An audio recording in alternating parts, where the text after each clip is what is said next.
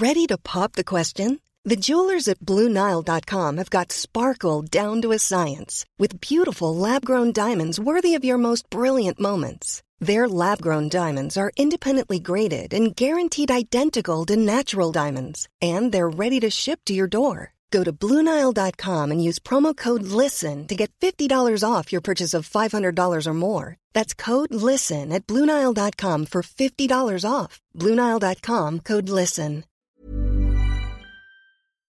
In a sudden flash, it all comes clear. It's a eureka moment, an epiphany.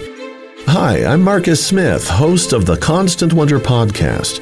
The world offers marvel, meaning, and mystery around every single corner.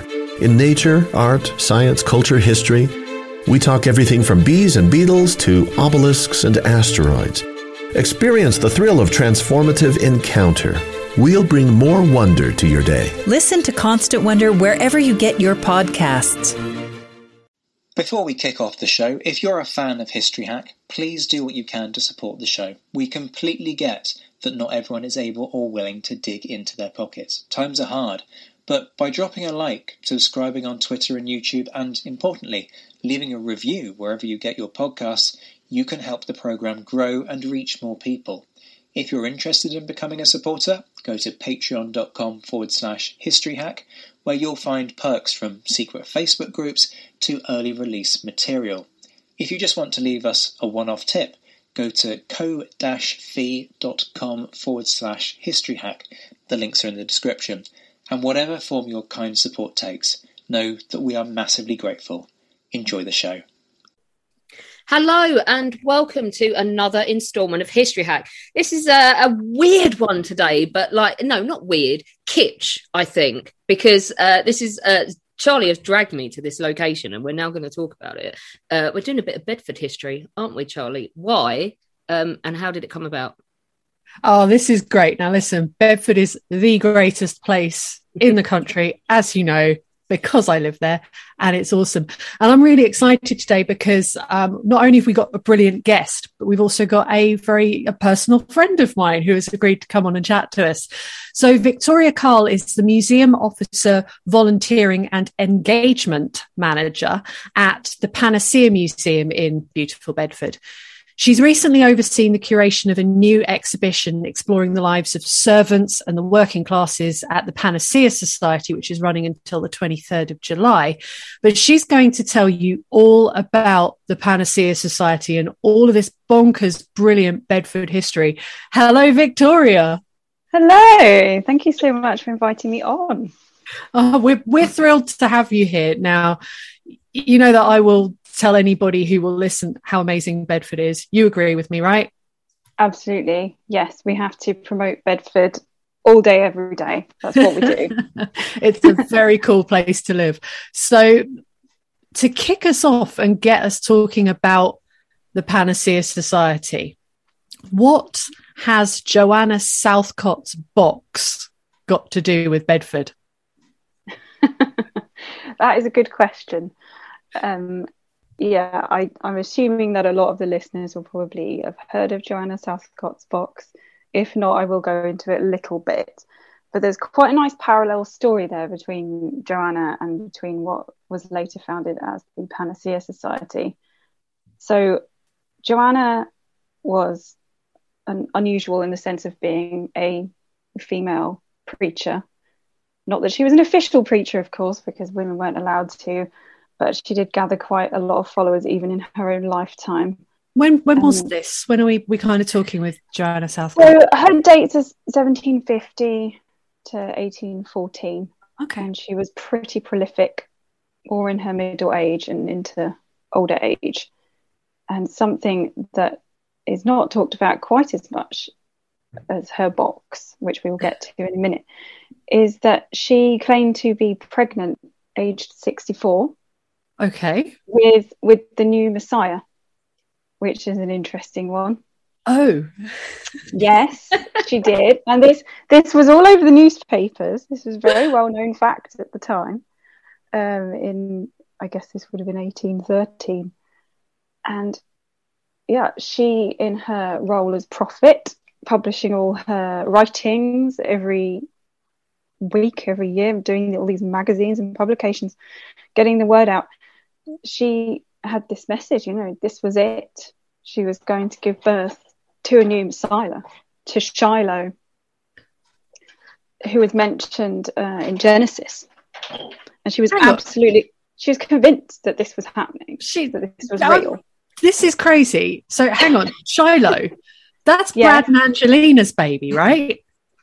It is. it is the name of their baby, but that's where they got the name from. It's a biblical reference. Ah, okay. Yeah, so I, I don't know if they think their child is the new Messiah. Maybe, could be, but that's where that name comes from. And yeah, Joanna and her followers completely believed that this was going to happen. So that is a slightly lesser known fact than her sealed box of prophecies, but that's a fun one. Anyway, um, unsurprisingly, What happened when she didn't have a baby at 16? yeah, well, this is the thing. People started to ask questions around the 10 and 11 month mark. Yeah. I was going to say, like, because obviously she wasn't. Yeah. yeah and yes the the non-believers shall we say started to poke fun and talk about it and everything and what was interesting is it was actually confirmed by a couple of different doctors they believed it too because she was Wow. showing certain signs and obviously the records aren't that brilliant but what we now think is that she probably had some sort of cancer Right. that was causing swelling Uh, so it's like a Mary Tudor thing. Mm.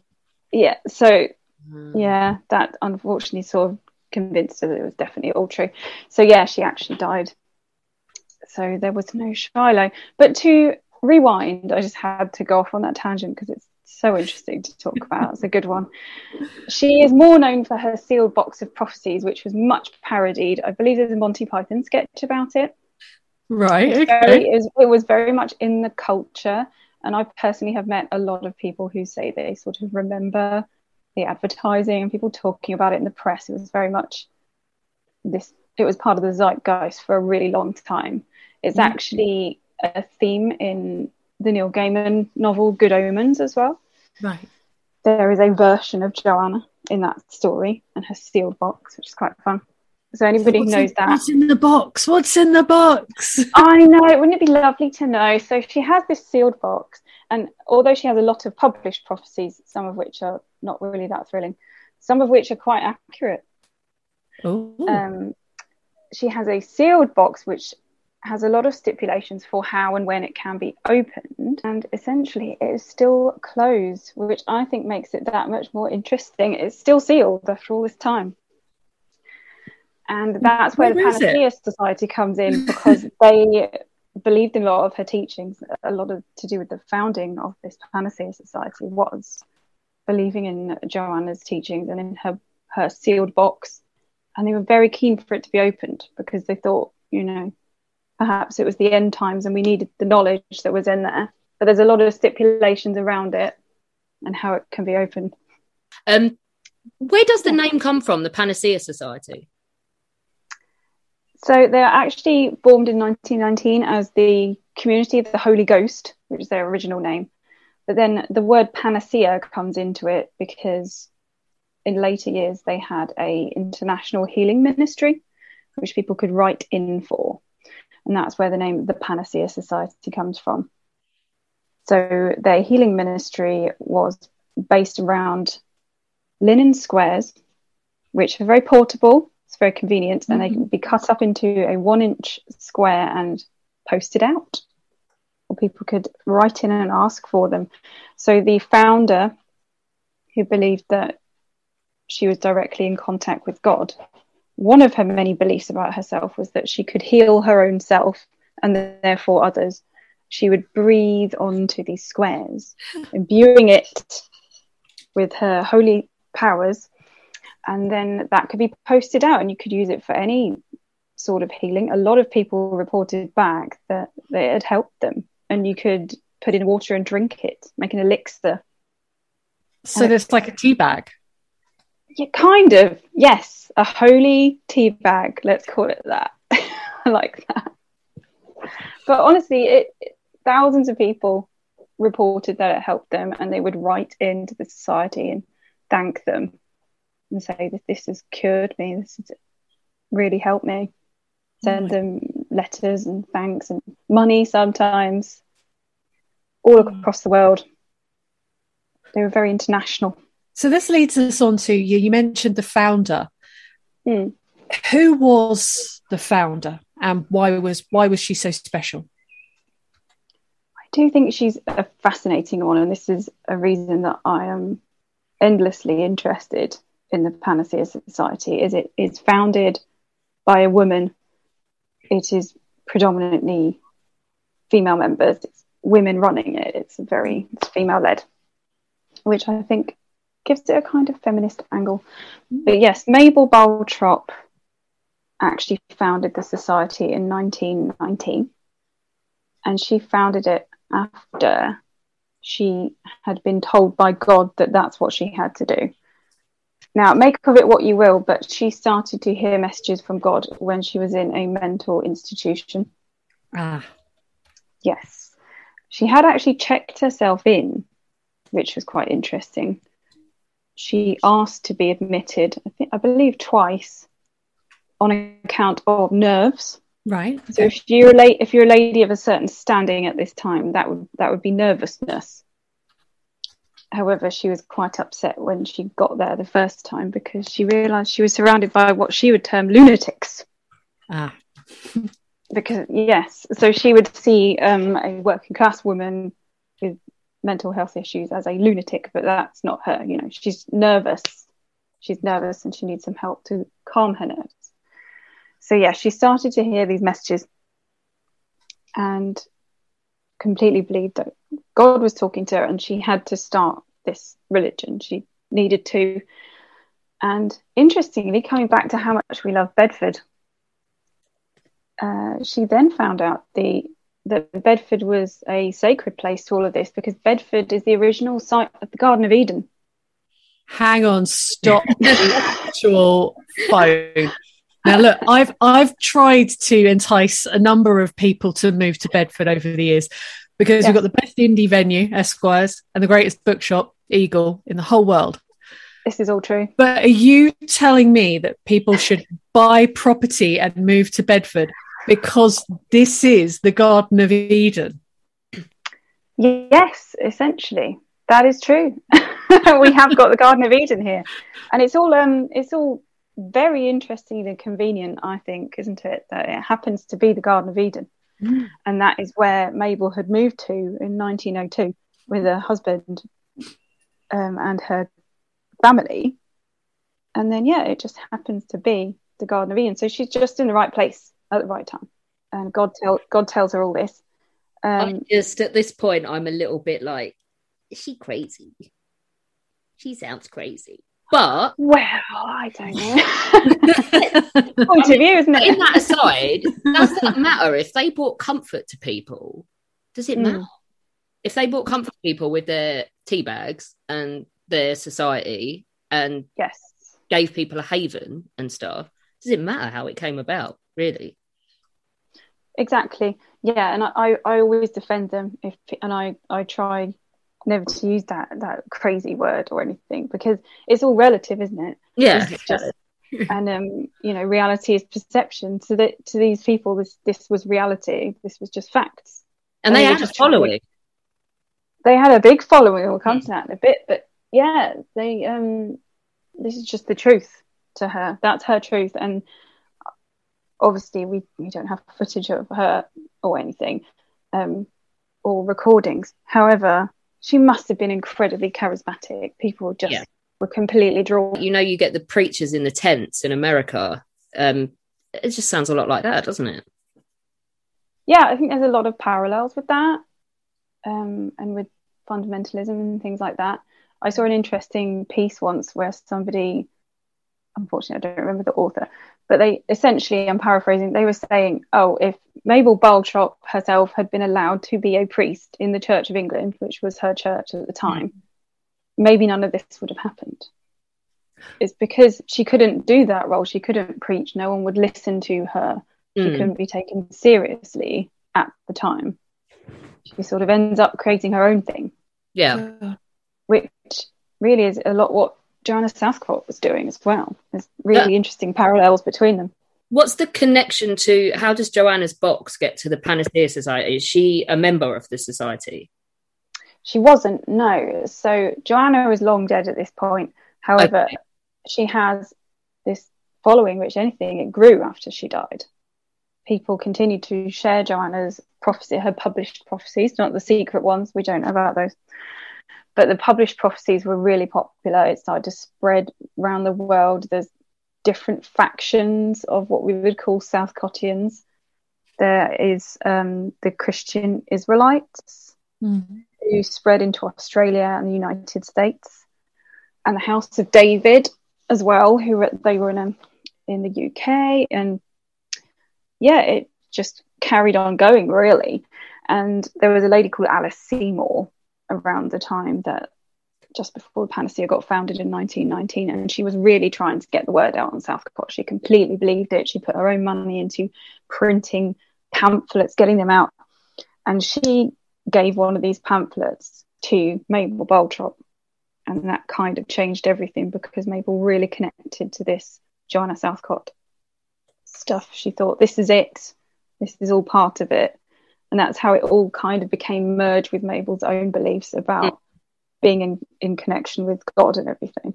Gosh. And they began to, into the 20s, try and get the box to be opened. Bearing in mind they didn't even have it yet. It was not even in their custody. Because it's been passed it been passed down uh, through a particular family who are custodians of it under the, all these terms that are around it, all these ways that you have to look after it. They didn't even get hold of it for quite a long time. When did when did they get it? 1957. Oh, ah, now that is interesting. So that's is Mabel still around at this time when the, the society no. came? No, that's the thing. That's what's amazing as well is they're so convinced and they are literally paying for national advertising to get this box open. They're convinced it's going to change everything. We're going to have all this knowledge. It's going to help us get towards the end of days, which is what they want. They are like essentially an end of days cult, these people, like so many that we know of today and are in the media. And they are just desperate to get it opened. But they didn't even get their hands on it until 1957. So they're campaigning to open a thing that they don't even have. So they have it now? Yeah. So after 57, they did get to keep it and they would always keep it in a secret location. And since the last members died and it became what is now the Panacea Charitable Trust, the box is owned by that trust and kept by it, and it has never been opened. Whoa. And it's in a secret area, and I've never seen it myself. Hang on, even. I've I've seen Joanna Southcott's box at the Panacea Museum. It's there. You can have a look at it. No, that's a replica. That's a, made by um, a movie prop company back when the museum opened. Because that's how special it is. No one's even allowed to look at it. Um, but that's the interesting thing as well, and a strong argument around not opening it, aside from the fact that it's mysterious as long as it's closed, which I quite like. Um, there are still active followers of Southcott. Not in this country, but there are some, they're actually the Christian Israelite offshoot, but they are South Southcottians. They are followers, they believe in the box. And there's a few in Australia and America. Um, just because I vaguely remember from our visit there, Charlie, um, the chances of everything aligning with the rules for opening this box aren't high, are they? no, what do we need to happen? Because I I wondered if there was an argument for opening it in 2020 because I didn't think things could get much worse. I did I did think of the ladies of the Panacea Society. I must admit, I think they would have absolutely seen that as a major sen- sign of the end of days. Absolutely, but um, yeah, the main stipulation and the one that was mentioned in their national advertising that they paid for the most important thing is that 24 bishops of the Church of England must be present. That is the number one stipulation. They they made that easy for them. The, the Panacea Society. There's places for the bishops, right? Absolutely, yes. Because of course, if if the box opening is definitely going to happen, which they fervently believed and tried to encourage, because the end of days is coming, this all links. If the end of days is coming, there's going to be peace on earth. Therefore, the box has to be open because that has to happen before everything can be perfect. Mm. Therefore, the bishops, those 24 of them, they must be coming. And you have to plan for this. That's 24 people. That's quite a lot of catering. That's quite. A, that's a lot of towels. Yeah. they could. It could be happening any day now. Honestly, so they bought and furnished an entire house and had it stand empty, but maintained it so that these 24 bishops could stay. I And mean, they did not come. They it's well and good using the c word and calling them crazy and that. Can I? I'm just chucking in a question that isn't on the list here.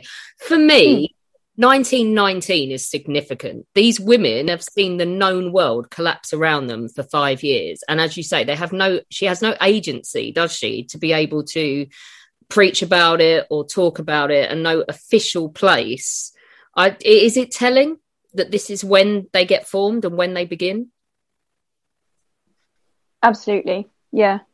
I do think it's a factor. Of course, at that that point in history, it's going to inform everything that's happening. But especially for these women, yeah, it was such a time of social change as well. And I think a lot of these ladies who were joining up were older. They hmm. were really, they were more Victorian, to be honest, in their values and their ways of living.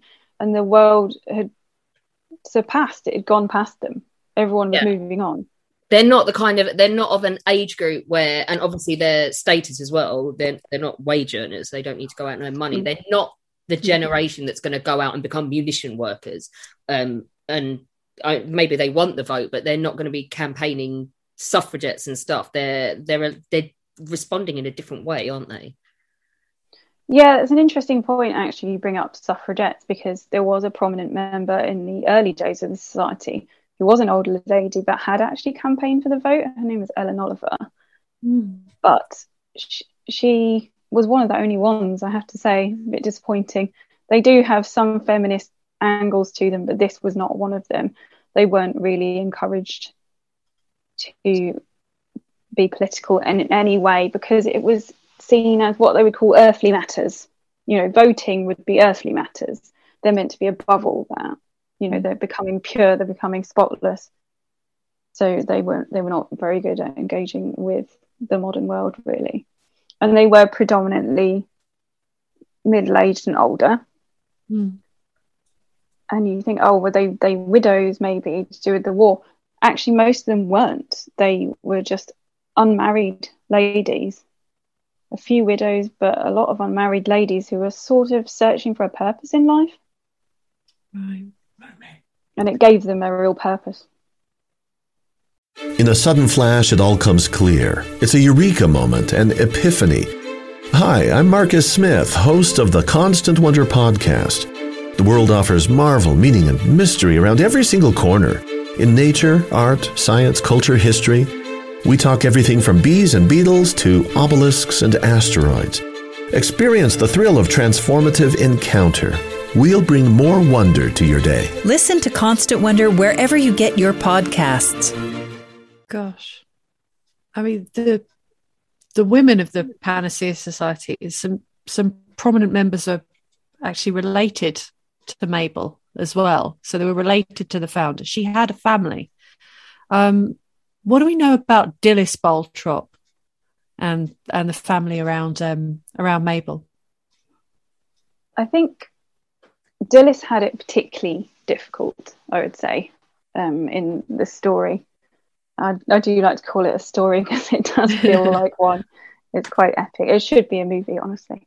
But um, Dilys, I think, suffered in particular because she was quite young. She had um, three older brothers who perhaps could make a little bit more sense of this. But being an actual child into a young teen and your mum suddenly saying, oh, actually, I have a direct link with God. In fact, actually, I think I am an incarnation of Shiloh. I am the daughter of God and a final prophet, and everyone must follow me. And that that girl basically lost her mother because her mother became someone else. Her mother became Octavia. Whoa. Yeah, what a name, isn't it brilliant? I do love it. I think of her when I see one of those Skodas. um, and that just obviously that comes from the root, the word eight, number eight, essentially.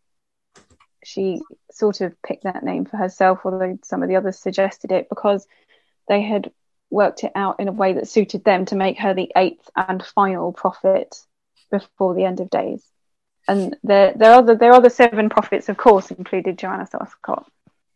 And this um, list of eight prophets they refer to as the visitation, and that is all these prophets leading up to the final thing, the end of days. So yeah, back to Dilys. She did have a bit of a tough time, I think, because of that.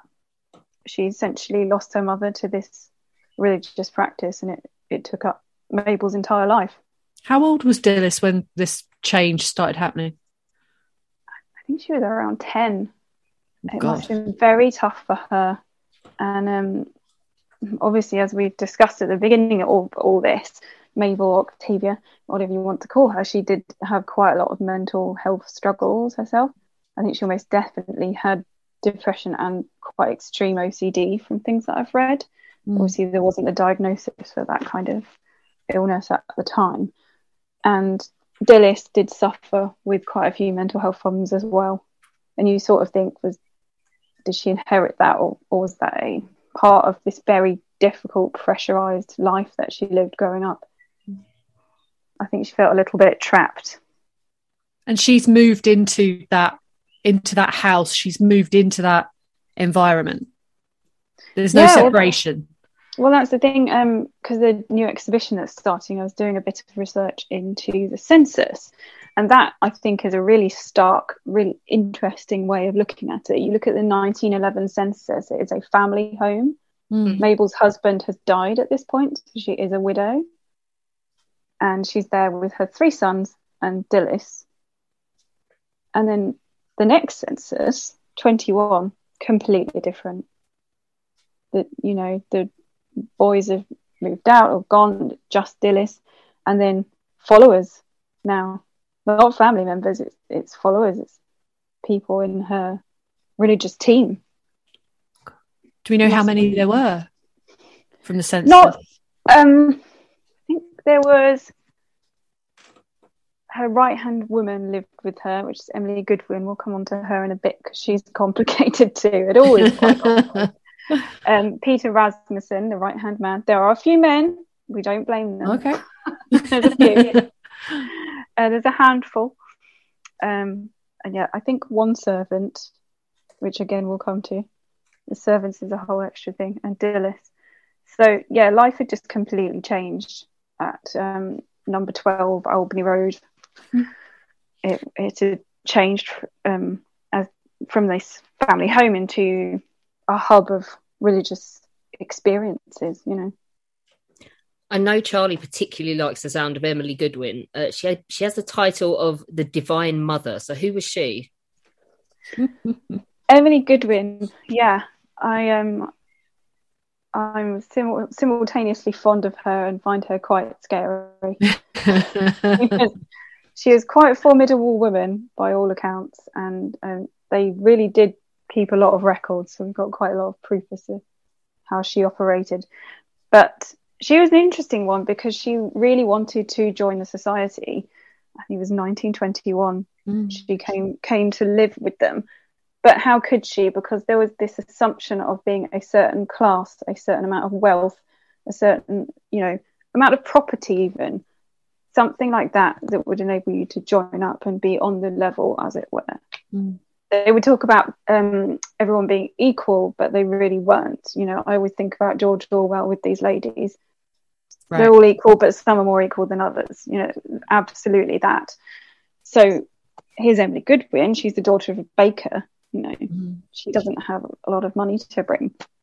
How is she going to join up? And she found a way in that Mabel needed someone to nurse her husband's elderly aunt who was living with them at the time.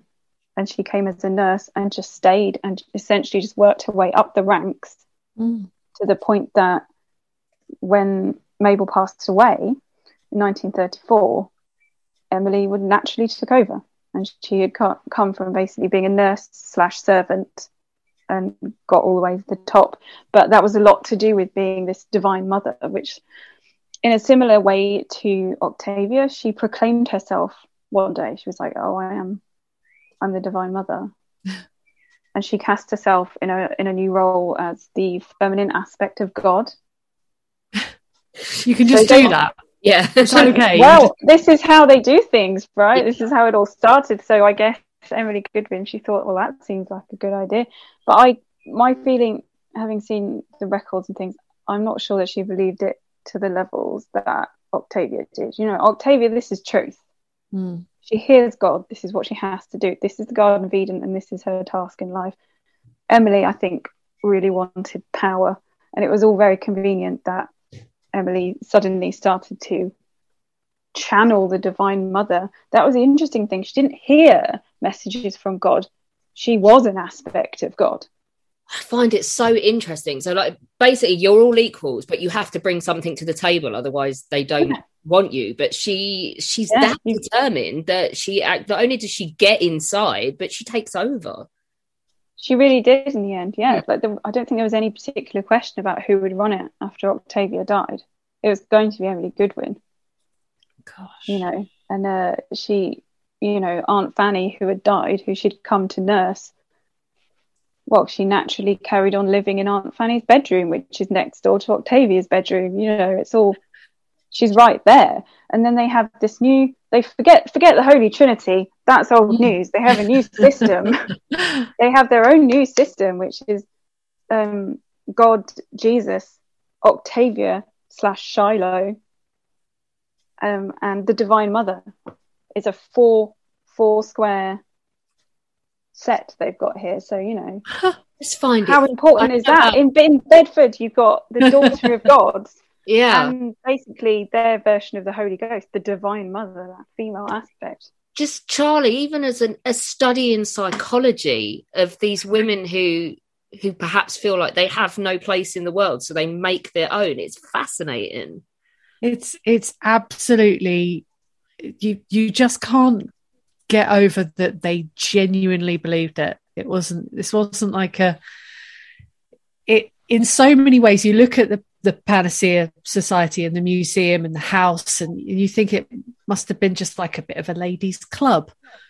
But no they really really believed these things. Um, so much so that i think i'm okay aren't i as well victoria? You don't just have to live in bedford town centre to experience the garden of eden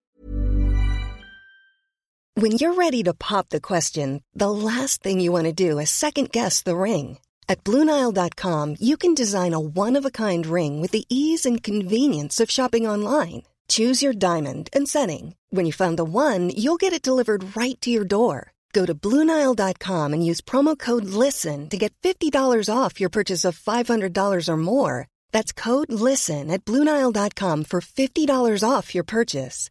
Bluenile.com code LISTEN. Burrow is a furniture company known for timeless design and thoughtful construction and free shipping, and that extends to their outdoor collection. Their outdoor furniture is built to withstand the elements, featuring rust-proof stainless steel hardware, weather-ready teak, and quick-dry foam cushions. For Memorial Day, get 15% off your Burrow purchase at burrow.com slash ACAST and up to 25% off outdoor. That's up to 25% off outdoor furniture at burrow.com slash ACAST. It's true, yes. So because of uh, well, the gardens of Number Twelve Albany Road in particular being the Garden of Eden, they also developed this theory, and I, I've no doubt that I'm sure God told this to Octavia as well. But there is a radius of safety excellent at the end at the end of days, at the reckoning, judgment. And if you're geographically within this circle, then then you're going to be safe because you're blessed because you're near this epicenter. And uh, you and I, we're fine. We're good. And me. We're good. I live on the same train route, that Thameslink. goes straight to my house in You're South- fine. Great. So we'll be fine. Yeah. Yeah. So uh, if there is a proper apocalypse, we're going to be all right. Because the Right. radius of Oh, safety Right, will for protect us. Sutton Station, people, if you're in southwest London. Also, It does go, um, through Wimbledon as well. It goes out sort of towards Bedfordshire villages essentially. But they really believed in that as well as this this Mm. circle of safety to the point where the members would travel out with I the just- It's mad. left squares and bury them bury them around the perimeter. But they're They watching the world burn and they've created this haven where they can't be touched. It is fascinating studying psychology. Well, haven haven brings me on to something else. Haven's a good word because they actually had a haven, a literal haven. They have a building called the Haven, What's that? um, which is still part of the museum campus today, although it's not at the moment open to the public. Well, that's an interesting one. That belonged to a member named Kate Firth, who got very involved with them, and it was her giant house that happened to be next door to Mabel's slightly less ostentatious house, and she thought this was great. Kate got right in with them. They could use her house. They had meetings. Some of the members stayed there, and then they had a big falling out which was a great shame because they lost that resource of this giant house. And then Octavia's right hand man, Peter Rasmussen, who used to be a professional builder, he had to build a big wall to separate the properties because Octavia had had this huge falling out. They'd all fallen out with Kate Firth because Kate Firth dared to have a bit of a thing with a priest. And there was not, no, we're not allowed to have a thing. Oh my goodness. So so the two women fell out. Octavia gets Peter to build a wall. Yeah. Who who is this? We we need to talk about Peter Rasmussen. Who is he? Peter's a really interesting one because he's he's one of sort of only prominent male uh, people in the society that you can talk about with any great detail. There wasn't that many of them really, certainly not very prominent, but he was absolutely her right hand man. And I, I feel like as she got further into this religious fervor and her sons, you know, physically left to try and get away from her, he was Mm. like a little, he was like an extra son, I would say. It was sort of sweet. And he was so convinced by her that he moved from where he was living in Australia to move to Bedford, you know? Mm. That's how good Bedford is, right, Charlie? yeah. got to move from all the way from Australia to Bedford because it's the place to be. But he just wanted to be part of it and he wanted to be near to her. And he said, Is there any space in your house? I must live near to you. You know, he believed in her so much. And she says, Well, we've only got the attic, which wasn't really a bedroom. so he lived he lived in the attic just just to be near to her. Oh. And he was in his early forties at the time, I think, which still made him a lot younger than a lot of the other members. And he um being a retired builder was very helpful. Building that wall and many other things. You need a bloke around the house to do bloke jobs sometimes, don't we? I mean, we all do. That was the thing, yeah. I think he re- he really he did believe in it completely, and he was very fervent about all of that. But I do think his practical assistance was very valuable. Good at putting the bins out and Yeah. And he outlived her by a long time as well. It's he's not the only sort of, and we've already talked about Emily Goodwin as well, but there, there's plenty of working class people sort of finding a way into this, isn't there? There is, yeah, and that that was your route in really was to come and work for them in some capacity. And something I only found out quite recently through research is that they were very often not even paid, the servants. Essentially, you, you mm. were blessed, you were lucky to be able to be part of it, to support these exalted, these members. You know, you should be grateful. and they were sometimes given perhaps an allowance, but it wasn't really equivalent. It wasn't a wage, I would say. But something to go back to them being more Victorian than Edwardian, they absolutely held on to their class systems, including the idea that you had to have at least one servant. You know, these were mostly middle class ladies rather than upper class, but they absolutely, you know, you had to have at least one servant, otherwise, were you really you, know, Mm. you can't set your own fires, you can't cook your own dinners. That would not be becoming. so they would take on these usually younger women who were al- almost entirely, um, without exception, believers who wanted to become part of it. And sometimes they would live in the house with whichever member. Sometimes they would live somewhere around Bedford and travel in. But yeah, it obviously it was supported by a substantial number of working class people that just don't really get talked about as much, even in the museum itself. And that's why you've got the new exhibition that's on at the moment to shine a light on these these people. Yeah, yeah, absolutely. I just, on a research level, I found it really interesting to think a little bit more about them. What are their stories? What are their backgrounds?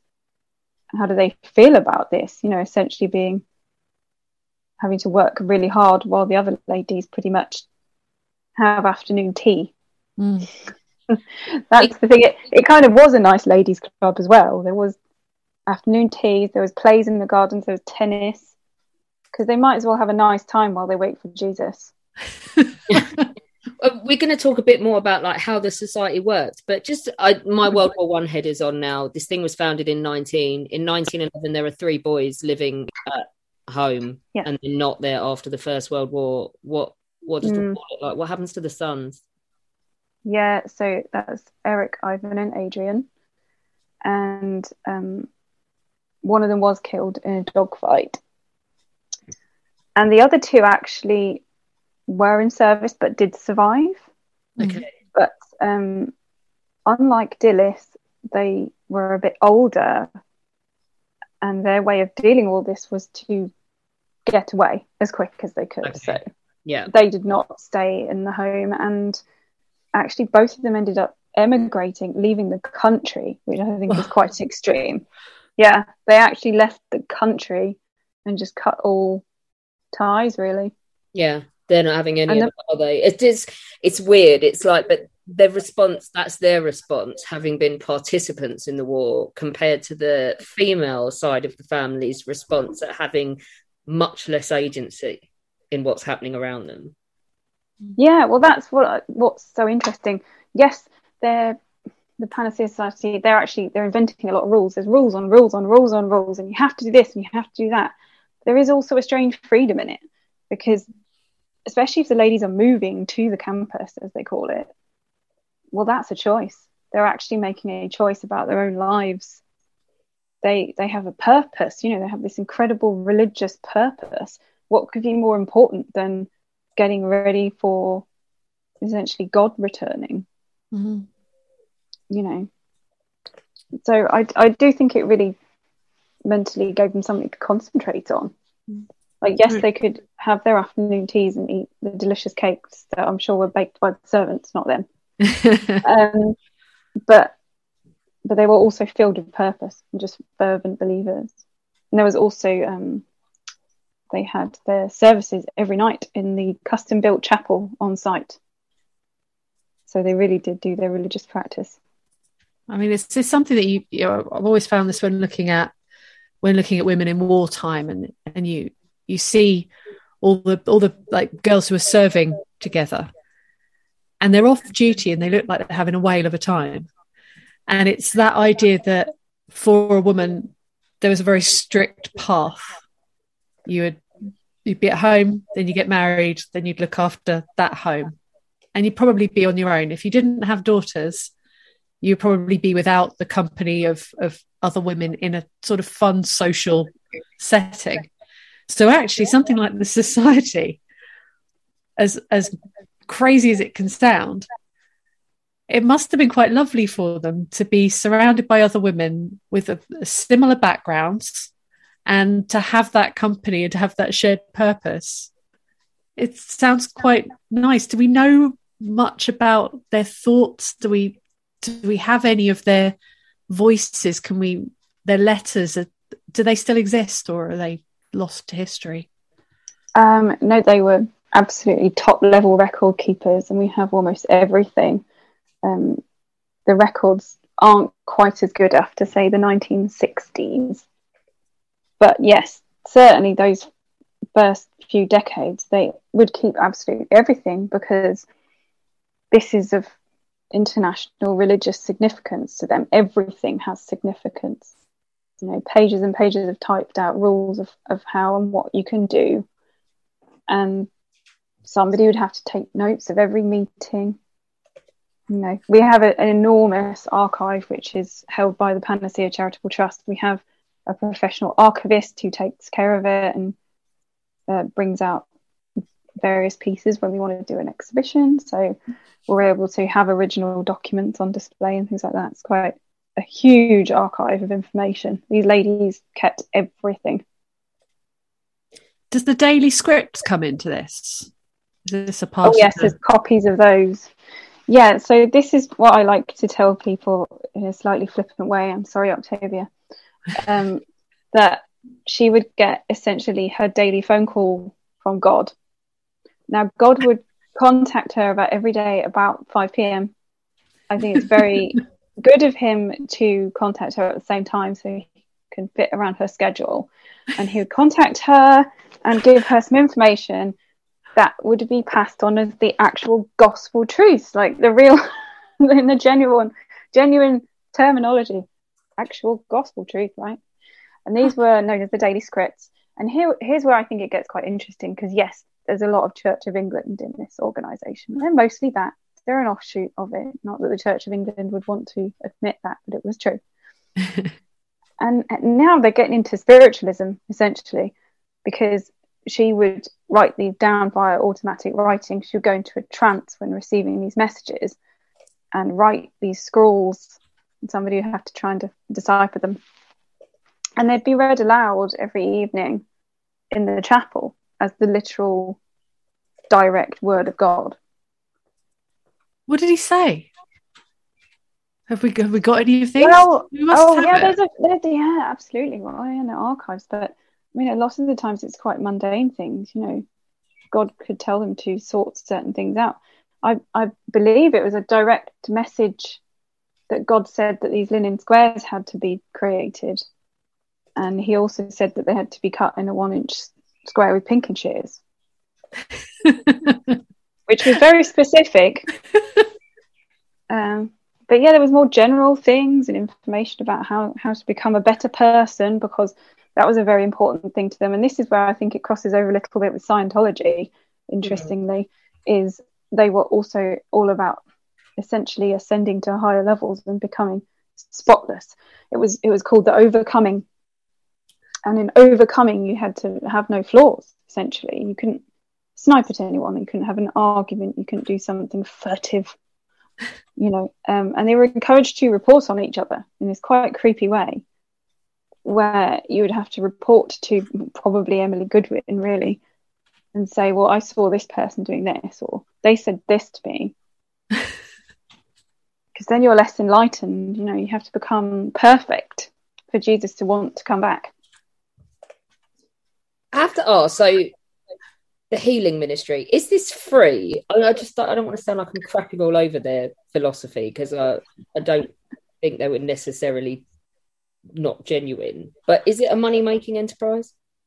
No, they never charged for it, and I, I think it probably did cost them a lot of money because they would physically post these squares all over the world. Yeah. Um, I, I think Norway was one of their biggest recipients and they'd have to then there was this sub subplot happening in the story of um, them having to track down people who could write Norwegian to translate these letters and things. You know, there's this entire huge admin task around it then of sending them out, of replying to people, and then also they had a system where they um, wanted updates from these people because they want to know how, how much better are they feeling. They need to keep records so yeah, they actually never charged. And sometimes people might send them a bit of money to say thank you, but that was just kept for Jesus coming back. They were just, you know, money was more stored than anything. They weren't looking to accumulate particularly. Well, I mean, I, I sort of don't mean to sort of spoil this for anybody, but I'm I'm guessing that in the end of our particular story here, that end of days doesn't come and Jesus doesn't come back, what happened to all the money? Yeah, it's well, something that we haven't actually covered is what the rules are about sex and marriage.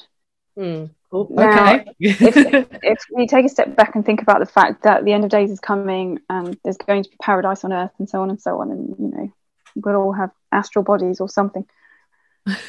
like, there's no need to be forming these bonds that, you know, everything's coming to an end. So if you're a married couple, you could say both join the society if you really wanted to, but you cannot, there's no art, there's nothing, no funny business. You can't share a room. Um, so, I mean, really, if you don't allow, there's no children or anything. okay. They couldn't have that because they like peace and quiet as well. so, I mean, you can see where this is going because if they're not allowed to get married and procreate, how on earth do you carry on this organization? They are going to just get old. They're going to die Mm. Right. waiting for the end of days, and that is what happened. And they ended up uh, two members rattling around some of the Panacea-owned buildings. I don't believe they actually lived on the campus where the museum is, but they lived in some of the other buildings that society that the society owned, and they were just still there, still believing in the 1990s and into the 2000s. No. Yeah, this is what's really interesting is it's in some ways relatively recent history, parts of it, because the last member, Ruth Klein, died in 2012. Wow. I know, living memory. There's lots of people that met and spoke with her. I wish I'd had the opportunity, but unfortunately I didn't. So Mabel Octavia died back in the 30s. Yeah, she actually died in October 1934. So if you think that she founded it in 1919, that's not actually really that long. And it is quite amazing and a testament to what she had built in some ways that people were still joining, it was still growing, and it still carried on without her. Um, It is mad, isn't it? I because and because they had money and they they didn't splash it around that. Hmm. The house doesn't need to go anywhere. The house is still there, and people can visit it. And it's uh, where I met you. Um, so tell our listeners Yeah. because you can go, and it is a fascinating um, little excursion in Bedford. Tell listeners how they can visit, what will it cost them, um, and what can they expect to see. Yeah, well, that's a really great thing actually about the the fact that the members were very careful with money and they kept it was that it was able to become what is now a charitable trust and a grant giving charity that gives money to um, local organisations. People can apply, and they give money to specific projects, and they've been doing really good works for for like a good few decades now.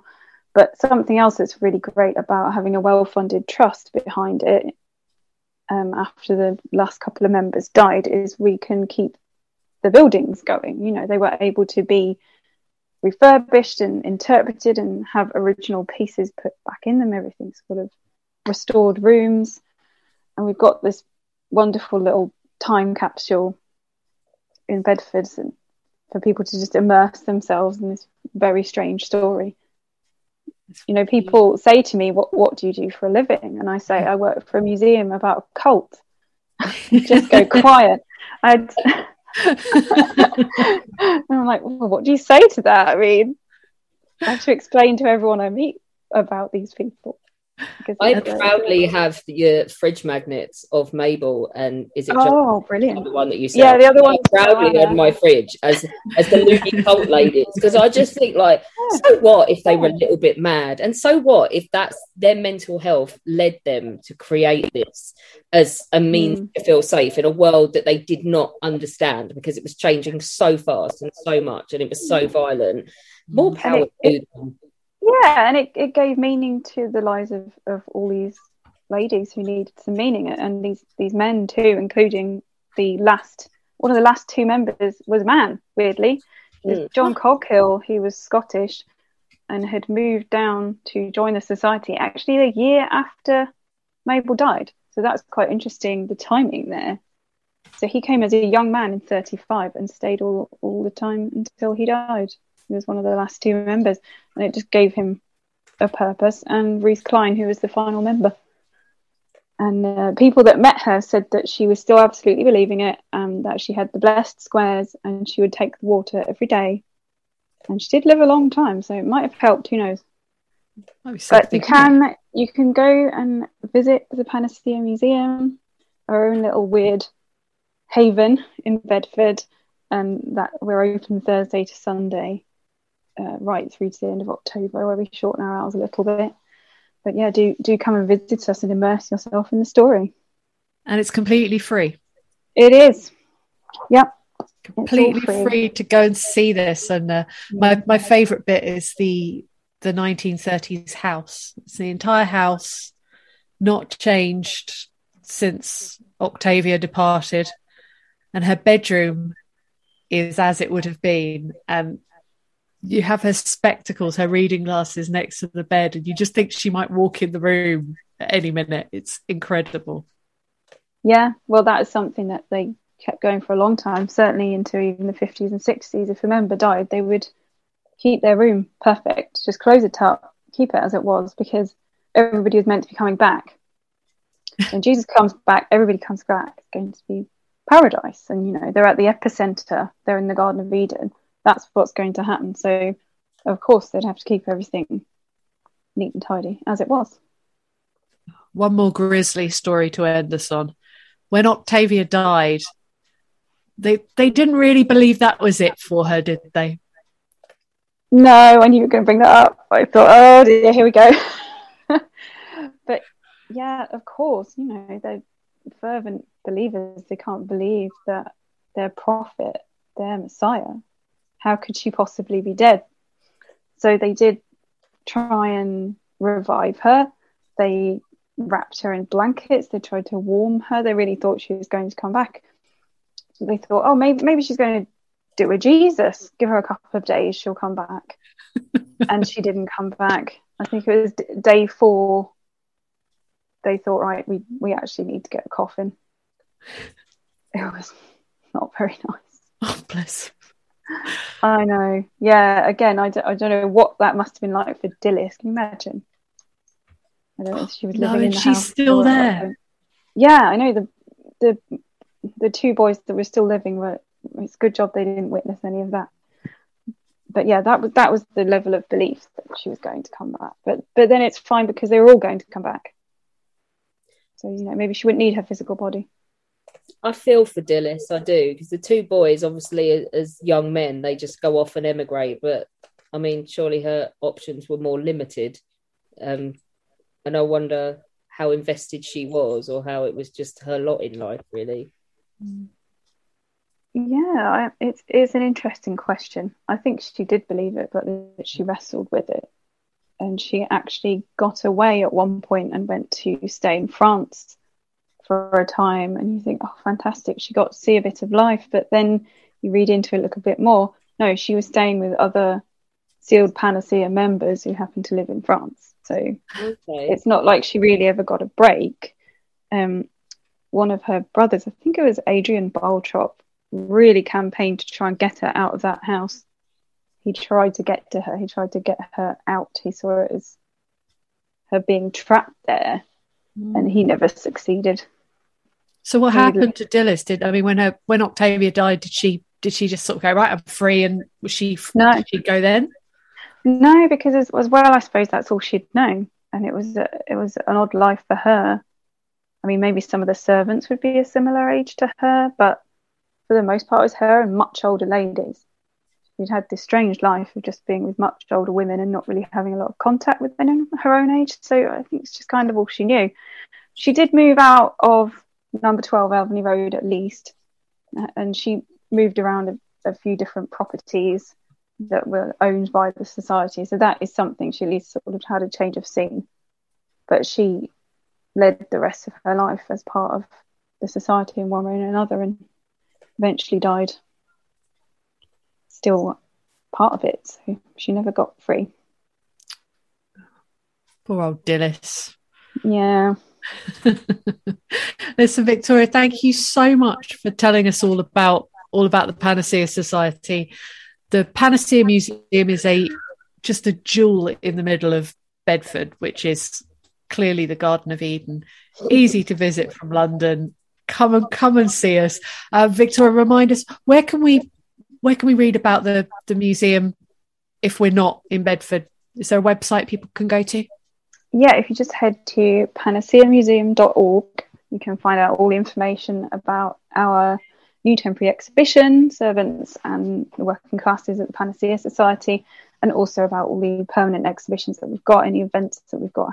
And please follow us on all social medias. We're Panacea Museum across all socials. Fantastic. Thank you so much, Victoria Cull. Thank you. Thanks for having me. When our guests join us to talk about their work and their new book, the 45 minutes or so they spend with us is just a taster of all their efforts. So, to this end, we have launched our very own bookshop on bookshop.org, where you can find our guests' latest and greatest books. You can support them and you can support History Hack too. 10% of every sale via our bookshop supports the podcast and allows us to keep at it and bring you more amazing guests. You can find our bookshop at bookshop.org forward slash shop forward slash history hack, or just search on bookshop.org for us under the shops bit. Thank you for your continued support, and here's to your next great book. Hi, I'm Daniel, founder of Pretty Litter. Did you know cats tend to hide symptoms of sickness and pain? I learned this the hard way after losing my cat, Gingy. So I created Pretty Litter, a health monitoring litter that helps detect early signs of illness by changing colors, saving you money and potentially your cat's life. Pretty Litter is veterinarian developed, and it's the easiest way to keep tabs on your fur baby's health right at home. Go to prettylitter.com and use code ACAST for 20% off your first order and a free cat toy. Terms and conditions apply. See site for details.